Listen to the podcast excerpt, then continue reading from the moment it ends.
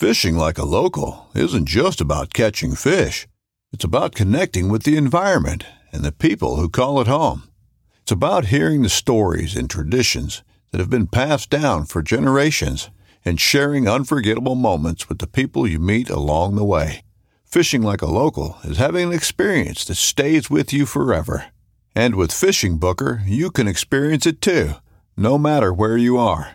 Discover your next adventure on Fishing Booker. This upcoming concert season will be all about the boots, and Tecovas is your stop for the best in Western style. Tecovas has seasonal and limited edition offerings this spring and summer, including men's and women's boots, apparel, hats, bags, and more. All Tecovas boots are made by hand in a time honored tradition with timeless styles that are always on trend. And Tecovas has first wear comfort with little to no break in period. It's hard to find this level of comfort paired with this level of style. Stop by your local Tecova store, have a complimentary drink or two, that's WCB style, and shop new styles. The smell of fresh leather and friendly staff are at your service. Many stores even have leather custom branding to make your boots truly personalized. And with regular live music and events, there's no in store experience like it.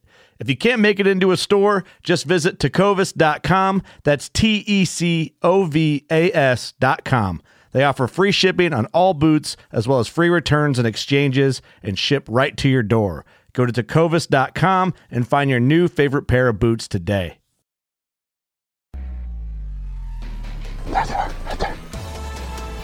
Why belly up? This is the game. You- It's uh, cat and mouse. Smoked a turkey. He is down. He is freaking down. Said he shot an absolute giant. Fall obsession, baby. Welcome, everybody, to another Fall Obsession podcast episode. I am your guide today, Fall Obsession's Sam Thrash. And joining me today, once again, is my good buddy, our media production manager, Nick Powell. What's up, Sam? Glad to be here, bud. Thanks for joining me again, man. I appreciate it. Always fun to hang out with you. Oh yeah, every time. Every time. Every time is a good time. That is the truth. so, today we want to talk about bow hunting. Bow hunting, uh, and at Fall Obsession, we've talked previously about how we're wanting to build a, a wide variety of stuff and, and, and bring a lot to the table. Um, a lot of diversity, and we do currently have a lot of diversity as far as our online content and what we do. But um, I know for me personally, bow hunting is, is my bread and butter. That that's that's the that's where it all hits home for me. And I know you you are up and coming as a accomplished bow hunter Yeah. as well. Yeah, sure. so so uh, I, I thought that it would be, and we were talking about this the other day too Mm-hmm. about how we were getting into bow hunting, how it all started, Yeah. and we both have a very different journey. Yep. Um, so I thought that this would be a great, a great podcast to do, talking about becoming a bow hunter, talking about how we got into it, um, what people need to be thinking about or need to get if they want to get into it, and kind of where it has taken us today, and, and where it can potentially take our, our listeners. So um, I'll start off by asking you, how did your bow hunting journey start? So, uh, where I live, I live in Collin County in North Texas. Um, Collin County is one of the most populated counties in Texas, uh, just due to the DFW area and where it's located. Uh, so I was actually forced into bow hunting. um, my parents own a 40 acre tract of land, um, and so it backs right up to a creek. You know, it's perfect for deer hunting. Um, I grew up rifle hunting. We'll start there. Um, we grew up going to different leases. We never hunted on this 40 acres because we've only we've been there since '99, but we never really developed uh, hunting until about eight years ago. Uh huh. Um, so we grew up rifle hunting uh, at at other places where in other counties that you could that you could rifle hunt. Collin County being so populated, um, they didn't even have a deer season until around eight years ago. Oh, which- really? I didn't even know that. Yeah, which started, which caused us to start deer hunting and start, you know, kind of setting up stands, setting up cameras, setting up feeders, Trying it that kind out, of- trying it yeah. out. Yeah, exactly. Uh, so, but when they started a deer season, roughly eight years ago. I can't remember the exact uh, year, but they started a bow only season. So you could hunt with a crossbow or you could hunt with a vertical bow. Um, I chose to hunt with a vertical bow. Me and my dad actually went in uh, knowing zero percent about bow hunting. We actually went in halvesies on a bow at Cabela's, and we were gonna split it. We are gonna use it. You know, he was gonna use it when he went out. I was gonna use it when I went out. Good plan. Good yeah, plan. Yeah, real smart there. we had zero idea what we were doing. Um, so we got out. We got this bow. We got out in the backyard. We got a target and everything. Uh, we were warming up and and just shooting it just to shoot it. You know, we didn't watch any YouTube videos back then or anything about technique and and whatever. So we were shooting it, and the next day, uh, my dad said his, his shoulder was kind of hurting from pulling his bow back. He's like, I don't know if I'm gonna be able to do that. And so then he got into the the crossbow side of things. So uh, that's where I got into it. Was Collin County finally uh, started their bow season for deer, and uh, so I was kind of forced into it because I my dad grew up rifle hunting. He he taught me everything about rifle hunting. That's what I grew up doing. So Yeah. that's how I got into it.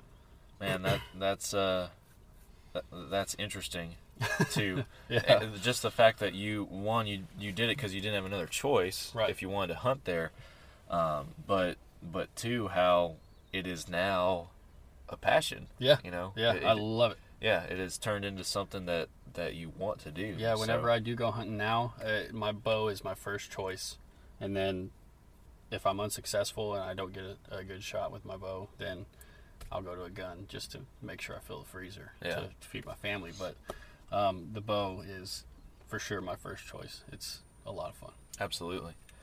So for me, I uh, I started bow hunting.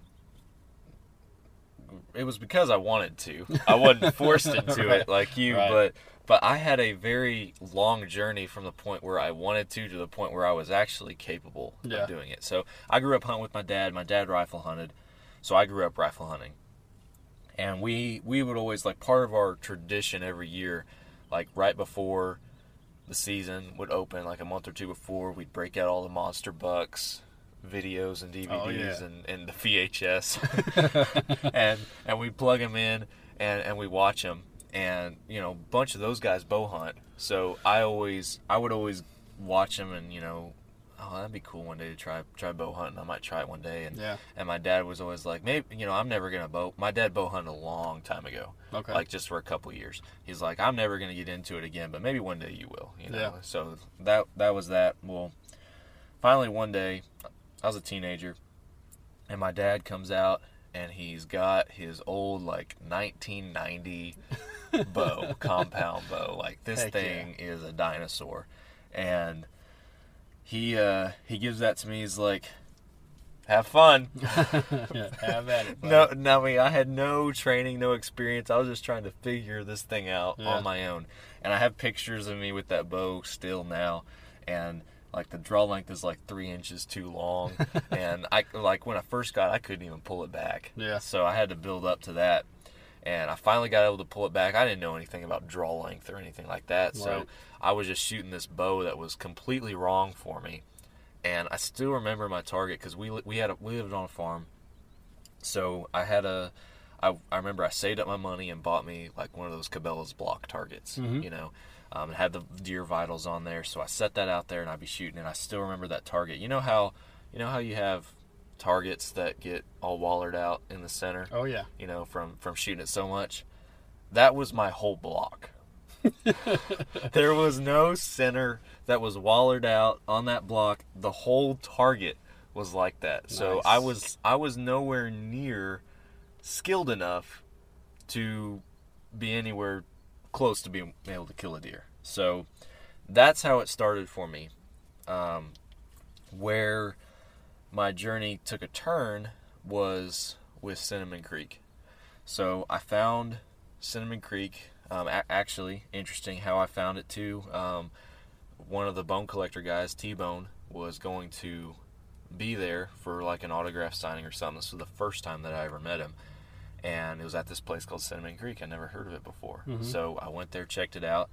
And at the time, I was I was looking for like I'd been working for my dad for a little while then, but I was looking for my first real job. You know, I was looking for a job. So um, I went in there. I was like, man, this place is pretty cool. You know, bows and archery and Yeah. cool stuff. You know, so I was like, I'll apply here. So I applied there, and uh, the got a job. So just part time to start. So that helped me enter another level of the archery world. And of course, the guys there are experienced and knowledgeable and everything. So they taught me and told me that everything I was doing was wrong and that course. I needed to change everything. So I started saving up my money.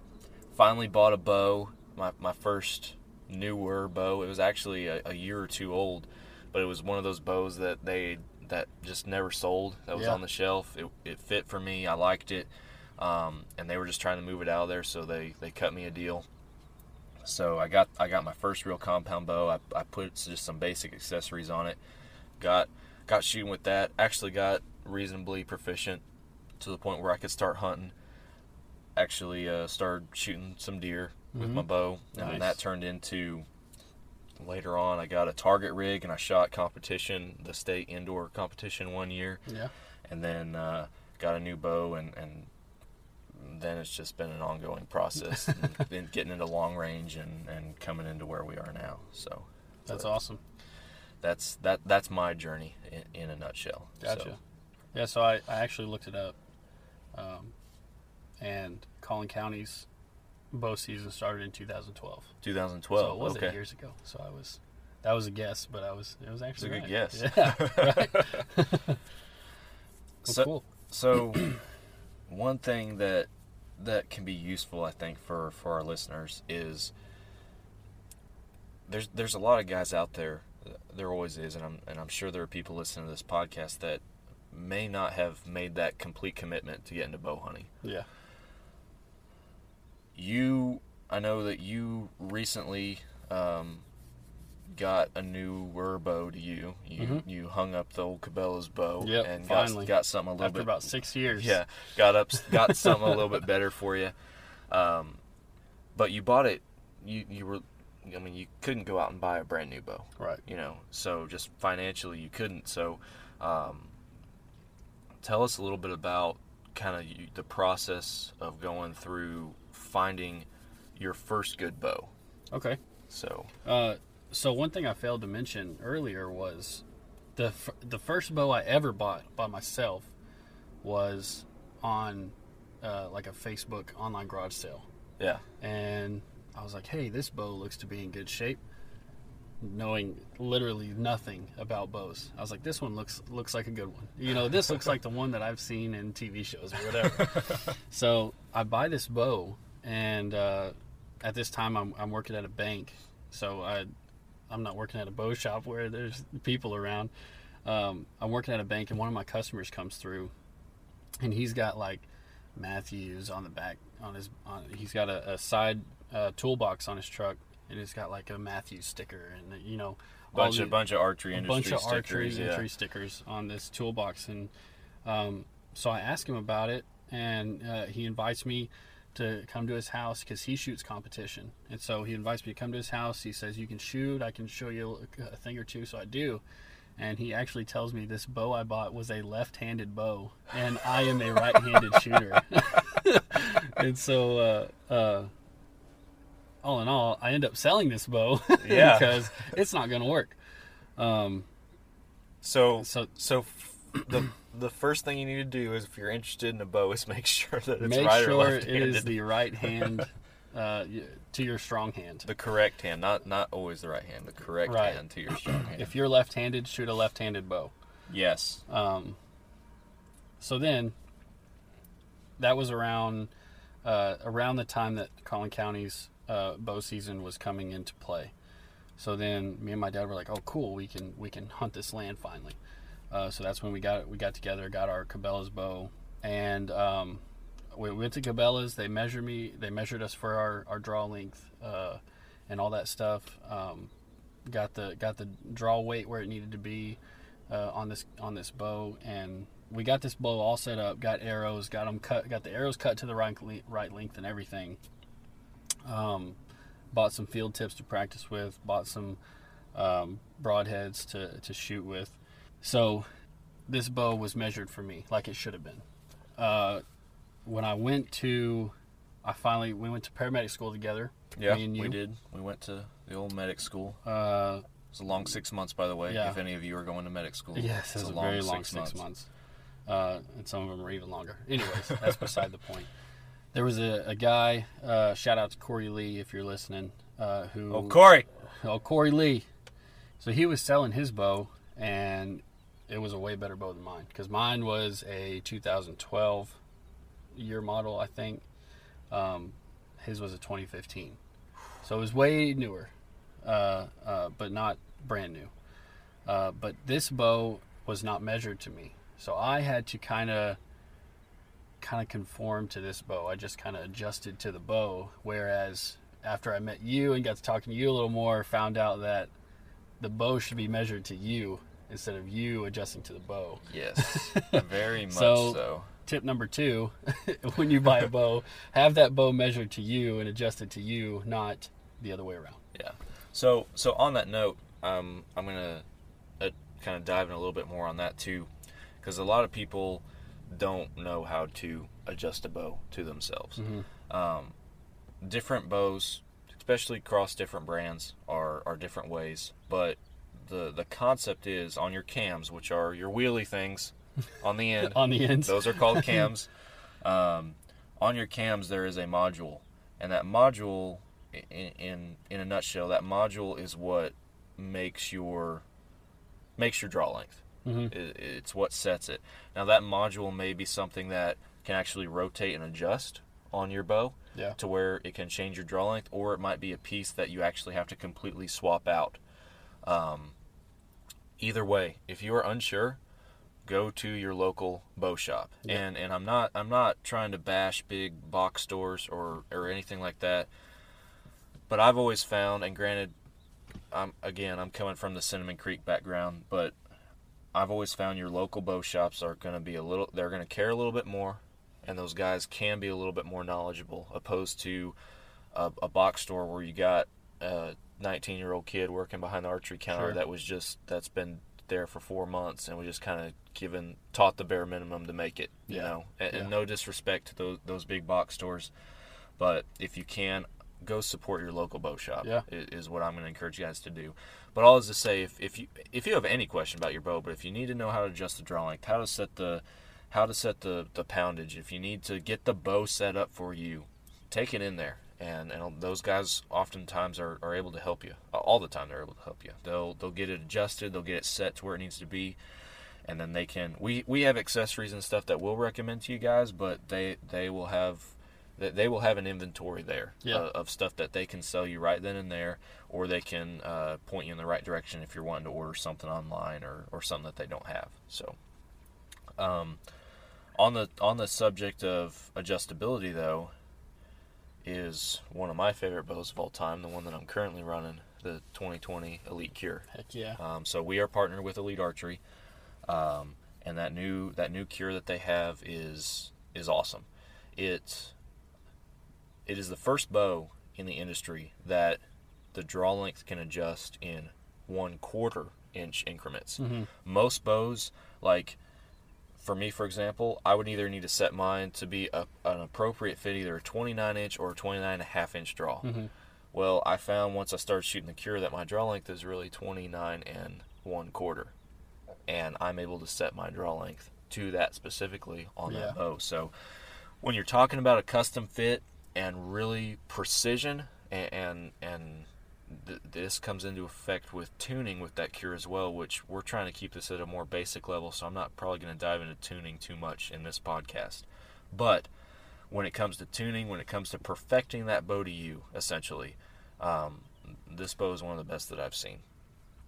On that note, we realized that, um, like Nick just said earlier, you know, he he couldn't when he got this last bow that he got, he couldn't afford to go out and buy a brand new bow, which Right. is why he bought it used from old Corey Lee Corey Lee.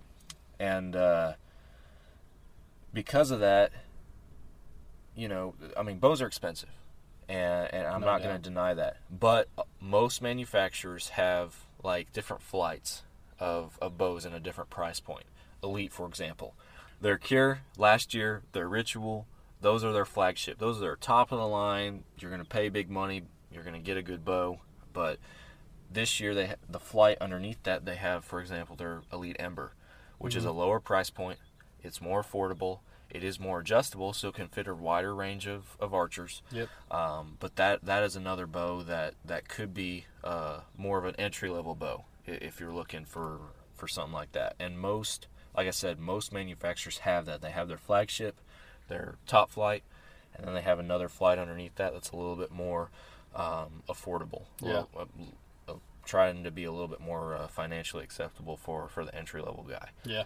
So, and talking about bows, talking about getting into it, we're kind of talking as if I mean we have known what we wanted to shoot. Yeah. You know, but for guys that don't know what they want to shoot, maybe you've never shot a bow before and you want to get into bow hunting. Go again, go to your local dealer because they're going to have different brands. Yep. They're going to have different bows and they are going to let you shoot them side by side, back to back and compare them mm-hmm. with each other. And that's the best way to find the bow that that is best for you in my opinion. I am going to strongly encourage you when you do that to take what is called the Elite Shootability Challenge, which is where you take an elite bow and you shoot it back to back with other brands and you compare it and you see the difference. You see what we talk about in our videos and, and our podcasts and, and, and online. Um, we are Team Elite. I'm not going to deny that. Absolutely. Um, we've drank the Kool Aid, but uh, but it, it's for good reason, and and that's because we believe in their products. Yeah. And and they are effective and they work for us, and we believe they are the, the as they advertise, the most shootable bow on the market. For sure. The world's most shootable bow. So, um, I know you had mentioned that you wanted to talk too about some accessories. Yeah. And, and rigging um, a bow out. Yeah, so I, I kind of just want to touch on everything that you need in order to be ready to go out in the field and take an animal. Yeah. so I think we should start. A good place to start would be with the bare bow. Uh huh um, and just start uh, talking about like what all uh, the pieces and parts are because I know it, if you look at a bow, there's a lot of strings, there's a lot of parts everywhere. It can be intimidating. It can if you don't know what things are. So, so let's with, let's rig one out. So Sam really nerds out about this stuff. To oh, our I, listeners, he nerds out about it a lot. yes, lot. I nerd out. So I'm gonna let him talk about all the details and and what everything is called and what they do. Sam, take it away. Wow, you just put all that on me just like that. I'll throw some stuff in there. all right, so you got your bow. You have purchased your very first bow. You have it in front of you. It's all pretty, but you want to shoot it. You just pulled it out of the box. Yes. Rule number one do not dry fire that thing. Whatever you do, that's a good one. It doesn't matter what brand, it doesn't matter if they say it's dry fire proof. Do not dry fire your bow. The reason is it's not like a gun. It, none of this is like a gun. Mm-hmm. Don't don't think that they're they're the same thing because they're not. When you shoot a bow, there is a lot of energy that is in your limbs, in your cams, and in your strings, um, and all that energy is transferred and pushed into and through your arrow as your arrow leaves the bow. If you do not have an arrow in your bow, that energy has nowhere to go. So it is going to stay in your string, in your limbs, in your cams, and it is going to destroy them. Sometimes people can dry fire a bow and it can look perfectly fine. You take it into a bow tech and they can find some stuff wrong with it, mm-hmm. whether it's a bent cam, whether it's a, a splintered limb. Sometimes you dry fire a bow and it blows up. It literally falls apart in your face. Yeah. Which, as much tension as is on those strings and everything, you do not want that to happen. So, Rule number one: Do not ever dry fire your bow. I don't care what the poundage is. I don't care what bow it is. Do not dry fire it. Yeah. So you pull it out of the box. You're not going to dry fire it. Now you got to figure out what the heck you're going to do with this thing and what yep. you're going to put on it. So essential accessories that you need. So you need a sight, a rest, arrows, and a release. Those are the four things that you have to have to be able to shoot this bow to start. Um, so the sight, sight's probably the most simple and most recognizable thing on a bow, mm-hmm. and and so that's going to go on on the top where it, it's hard to explain a podcast. It's easier with a visual. So, Yeah. so guys, we're talking about a lot of stuff here um, that may not be best conveyed through just audio. Yeah. It may be something that will work better for you to see visually. With that, I am gonna go off a little rabbit trail here. We have a new series that we're that we're going through right now on our website, on our pages, everything. It's called Cure Your Obsession. We are literally taking two of our own guys that are on our staff, um, brand new guys who have done next to no bow hunting at all, Yeah. ever, and we are putting a brand new bow in their hands. Uh, we've partnered with Elite Archery on this. We're putting a brand new Elite Kure in their hands, and we are taking them from having never shot a bow before to hopefully this upcoming October killing a deer. Yeah. So through that journey, we're documenting everything, and through that journey, we are going to be talking about everything we're talking about now, with how to set it up, what different parts of a bow are, what accessories you need, how to shoot it, proper form, proper shooting technique, all this stuff we are going to talk about in this series. So, to end my rabbit trail, go online and follow Fall Obsession. Because this series, if you are a new bow hunter, bow hunter, this series is for you. It is specifically for you. So go online and check it out. But anyway, so sight, arrest, arrows, um, a release. A release is um, what goes around your wrist or your hand on your shooting hand. So if you're right hand, it's going to go on your right hand. Um, that you pull. The, it's what the tool you use to pull the bow back and to actually shoot it. So that's what a release is. Arrows, you know what arrows are. For those of you who don't, please go watch some videos. Um, the rest is what the arrow is actually going to sit in um, inside your on your bow, and what's actually going to direct it off of your bow, if you will. Yeah. So th- those are the four things you need to be able to shoot this thing. Um, when you get it set up at your local bow shop, they're going to go through like a D loop, um, which is what your release clips onto. Uh, a peep sight, which um, needs to be is another part that you have to line up with your sight to be able to be accurate with the bow. The bow shop can help you with that. Get those set up, get them in the right places, and get them get them on your bow. So that's a nutshell what you need to Yeah. get started. Um, on top of that, then we can start talking about stabilizers, which if you see guys with like this long bar, it's, more recognizable, I think, with target archers because theirs are really long. But if you have this long bar coming off the front or even off the back of your bow, those are just stabilizers. What what's just used to help balance the bow in your hand. It might add a little weight to it as well, just to um, if you really want to get technical with it to, to help with accuracy. But um, and it can also help reduce some some vibration, some hand shock if you have a little bit in your bow. So that's what stabilizers are. You can get a quiver that can mount on the side of your bow, um, bow case. Um, I, I would recommend for sure just to help keep it safe and out of the Definitely. elements. Um, and beyond that, man, it's uh, you can nerd out pretty hardcore on For on archery accessories. So that that's in a nutshell. The importance of, and I'll touch just briefly on tuning. The importance of tuning a bow is just to make sure that that arrow is flying straight out of the bow, because everything has to be lined up straight and accordingly and specific to you and how you hold the bow.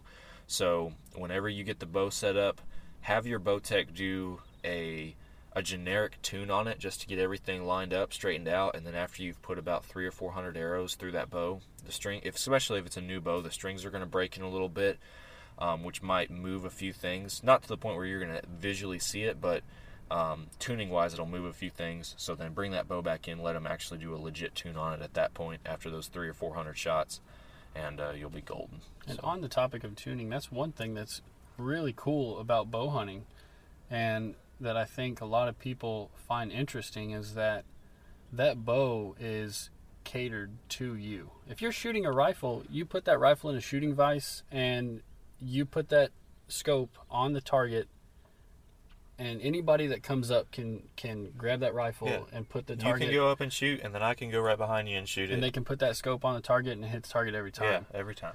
if I take a bow and I tune it to me with the right draw length, the right draw weight, the the right uh, Everything. everything that needs to be set up in order for me to shoot that bow consistently straight and, and hit the target. Sam picks that bow up, it's going to be completely different. He's not going to be able to to shoot that straight every time, just like I am. So that's that's one thing that I find really interesting about bow hunting is when you get a bow, it is your bow. It is specific to you. The other another essential rule of owning a bow is friends don't let their friends shoot their bow. That's true. That I I learned that the hard way. Your bow falls apart sometimes if friends let friends shoot their bows. That was a long time ago, but I learned that the hard way. Um, and, and on that note of, of tuning also, because Nick, like Nick just said, these are specific to you guys.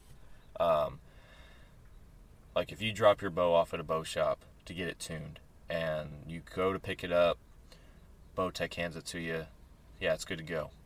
Ask him if you can shoot it through paper. A paper tune is is the way that we tell if that arrow is flying through that bow straight or not. Ask him if you can shoot that bow through paper, because he, like Nick just said, everybody shoots a bow different. He's going to shoot that bow different than you, and you're going to grip that bow different than he does. So he, may get a perfect bullet hole going through paper, and then you go up there and shoot it, and it's completely different. So before you pay and take your bow away, ask that bow tech if you can shoot it. To one to make sure that it, it is good, and two to make sure that it's specific to you. So So I know you mentioned earlier, um, just tuning a bow, you could send three or four hundred arrows through it, right? off of your off of your initial tune. So uh, with a brand new bow, you want to allow some time for your strings to break in because those strings are are put on that bow and very minimal shots at the factory are normally put through them. So they're- the Right. strings stretch over time, especially as they go. Is they're in warmer environments or, or, or whatever, but the strings stretch as you shoot it. So Sure.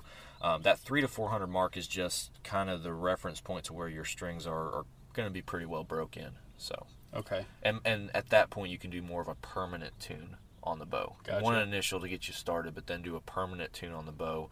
I call it permanent. You should get your bow tuned at least once or twice a year, in my opinion. But you, after those first three or four hundred shots, you Yeah. can kind of stick with it. You know? Okay. So Um, I was just going to touch on um, a lot of guys, even with rifle hunting, they get shooting anxiety. Mhm. Uh, so a tip that I uh, recently found was if you got shooting anxiety with your bow, one thing that you can do is you have your target set up to uh, with a back stop to where it's not going to go anywhere. You stand four or five feet away from that target, Uh-huh. and you draw back your bow. You get aimed at that target, and then you close your eyes, uh, and then you squeeze that trigger. So that way you can get more comfortable with how that bow feels and how far your trigger pull is. Uh, depending on what kind of release you have, because there's several different type of releases. I know you mentioned earlier uh, that was one of the accessories that you need. There's a trigger release that you can use uh, that you put on your wrist that you can uh, just pull your finger back just like you're shooting a gun. Uh, there are thumb releases that are handheld. So there's two different types of, of handheld releases uh, i- in that that are popular. Right. There, there's a thumb release and then there's a back tension release, Mhm. which I'm not. We're trying to keep this podcast at more of a basic level. I'm not even going to get into a what a back tension release is. It's pretty- it's that's it's, it's not advanced, what you need to start hunting with. It, and and in my opinion, you don't even need to be hunting with it. You it's more of a target archery thing. But talking about wrist strap versus thumb. Yeah. I shoot a thumb release, you shoot a wrist strap Yep. release. So, and what you're talking, and, and I'll let you get back on, on point here, but what you're talking about with, with target panic and, and knowing your equipment, what Nick's talking about is applicable to both thumb releases and For sure. wrist strap trigger releases. I mean, there there is it's it's a different way to do the same thing, Mm-hmm. But the same concept that you're talking about here is applicable. Yeah, because even on the releases, you can set those to a certain, a certain, um, Tension. a certain tension to where you pull it back a certain amount. You can lightly touch it and it'll go off, or you can Yeah, pull you back can a make little that bit thing, harder and it'll go You off. can make that thing super sensitive, or you can make it to where you gotta you gotta move your thumb a mile to be able to to shoot your bow. So, but but what you're talking about with target panic, I, I can attest to that. And what really helped me with, in my opinion, becoming better with knowing my equipment, to becoming better with my follow through on my shot, was the year that I shot competitively hmm. because I was shooting indoor. Which, if I had to shoot, if I, I haven't shot competition since that one year, unless it's just small little local competitions. But if I get back into it seriously, I'll probably be doing outdoor. But I shot indoor um, the year that I did shoot um, the state competitive uh, tournaments, and it's 20 yards, it's 60 arrows at a indoor target, Mm-hmm. and which doesn't sound that hard, but when you're shooting for a quarter size X, Mm-hmm. it, it gets to you Yeah. and and it plays mind games. I remember there was one tournament I shot in, and in a nutshell, at the Siwat shoots, um, shoot your way across Texas. Um, the indoor shoot is 300 is basically a perfect score. A 360x is a perfect score. Now I've never really come close to that 60x mark, but I remember the first time I was on track to shoot a 300. I had five arrows left, and I was I was like if I if I shot a shot a five on each of these, I, I had my 300. That that's where I was. And first three arrows went down range, solid shots, and I I let it get to me Mm. mentally. I didn't just go out there and shoot my bow. I started thinking about it, Yep. and that next to last arrow I shot, I I barely got a four. I almost missed the whole target. Like that. That's how much it got to me. So Yeah. and shot anxiety, target panic, um, all that stuff is legit stuff. Yeah, and, it happens. And the best way to get over it is to go out and shoot. Mm-hmm. Whether it's challenging yourself to new stuff like competition shooting, or like you say, going out there at five yards and just arrow after arrow, Yeah, not worrying about where you hit, comfortable with just, how it just feels. yeah, just going how it feels. Those are legitimate ways to to help conquer your fears, and so when I worked at the at the bow shop, I worked as as a tech for a little while. But another thing they also helped out with, I was never like a certified instructor or anything, but I helped teach, um, especially like on the kids leagues and stuff like that that the, Yeah. the shop had, and like kids, man, they're they're the most excited, but they can also be their own worst enemy. Because like they one shot they hit the hit the X hit the bullseye and they are jumping up and down they're pumped and the next shot they completely miss and it kills morale. Just the rest of the week just morale is gone. And and so that that also kind of just from a teaching perspective it kind of helped me think about my own stuff a little bit differently and Yeah. and help me with some of my own issues and I, and I know I'm kind of getting on a rabbit trail again but but that was uh that was another just another point. So the last thing I'm going to talk about is a little bit farther on in in your process. So you've been shooting for a while, you're getting comfortable, you've been hunting, you've been killing deer, you're you're getting good. Um, you want the next challenge. There's a lot of stuff out there that that can challenge you. For me, the thing that I found that really made me try to perfect my craft was western hunting and long range shooting.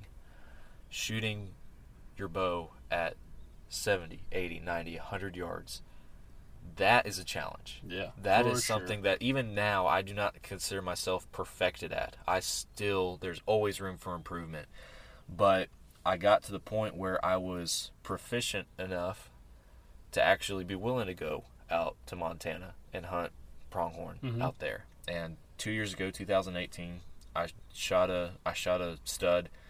I got lucky is what I got and shot him at 41 yards.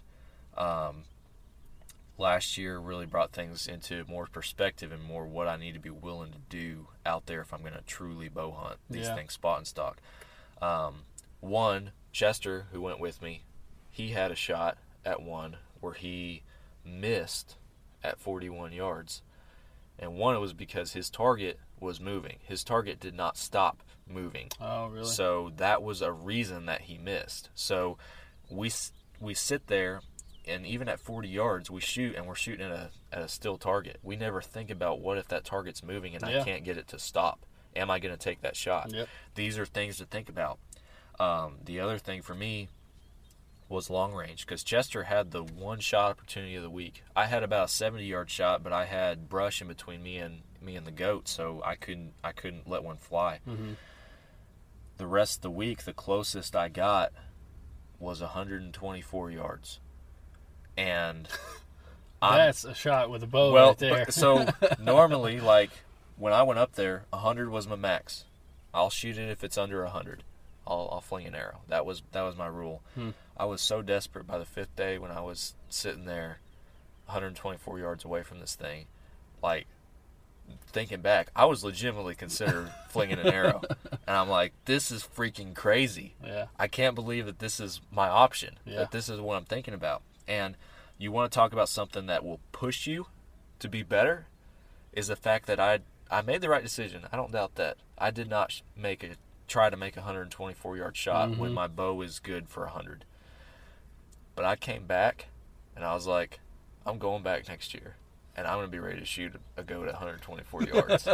like that Yeah. that is ambition. That Absolutely. is pushing yourself to the next level. So so what I'm trying to get at guys, I'm using that as an example to say that if you are if you're getting to the point where you're wanting more, you- you're getting hungry um, for more, then find something like that Yeah. to challenge you. Start shooting long range. And once you get proficient with 60, 70 yards, Mm-hmm. then go out there and hunt. Be willing to make that shot. I'm not telling you to go out there with the intent of making that shot Yeah. if if I had if I had seen that go to 124 yards the first day, I would have been like, oh no way, No way. Yeah. never. Yeah. Even at 100 yards, I probably would have been like, nah. but day number five, next to last day, and I hadn't even gotten a shot. Oh yeah. Yeah, I was thinking about it. so being willing to make those longer shots and then taking on the challenges of a new environment like Montana or or anything out there um, out Midwest, that's taking it to the next level. Yeah, that that's sure. something that can push you farther and really really make you want to be a better archer. And once you do it once too, like and you know what's involved, it'll also push you to be better. Because Yeah. like I thought I was prepared that first year, and like I said, I got lucky and killed one. But I came back and I was like, next year I need to be a little bit better. Yep. And sure enough, I was. And this year I have the same mentality. Yeah. So that that keeps you motivated and keeps you going as well. Cool. Yeah, I know, and I know you mentioned range. Uh-huh. Uh, to is one thing that can push you to be better. I know Chester didn't think about what if it's moving. Uh huh. Uh, another thing that I've done to help me is um, when you're on the range and you're practicing with your bow, you're sitting there in a calm environment. Uh, your your heart's not racing. You don't have what they call buck fever. Yes. Um, one thing you can do is do some jumping jacks, do some push-ups, burpees, whatever. Get your heart going. Go run a lap, and then come back and try and shoot that bow. Uh, and just to just to kind of closely mimic that that buck fever feeling of when your heart gets racing and pounding, and uh, you got the shakes. You know, just try and because you're not going to be. I don't know about anybody else, but when I'm in that situation, I'm definitely not calm. Oh yeah. well, and not only your buck fever, but too if and and I'm kind of stealing Chester's content here, just because he's not here. But um, when you're like the pursuit of Yes, western hunting, yes. spot and stock, because that was another thing. And if you guys watch um, season four of our flagship series, Fall Obsessed Outdoors, which is now online, um, you will see this. He talks about this in that show.